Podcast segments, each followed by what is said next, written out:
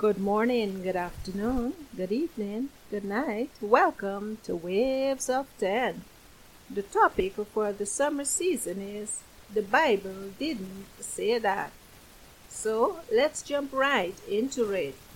We'll take up angels sang at Jesus' birth for the 5th episode. Some people say that when the angels appeared to the shepherds after the birth of the Lord Jesus, they sang. However, the Bible didn't say that. In Luke chapter 2, verses 13 and 14 of the New King James Version, it says, "And suddenly there was with the angel a multitude of the heavenly host, praising God and saying, Glory to God in the highest, and on earth peace, goodwill toward men." You see, it says saying and not singing.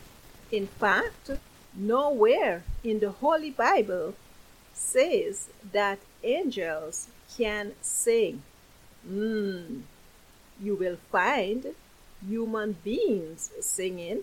For example, Ephesians chapter 5, verse 19 in the New King James Version says, "Speaking to one another in psalms and hymns and spiritual songs, singing and making melody in your heart to the Lord."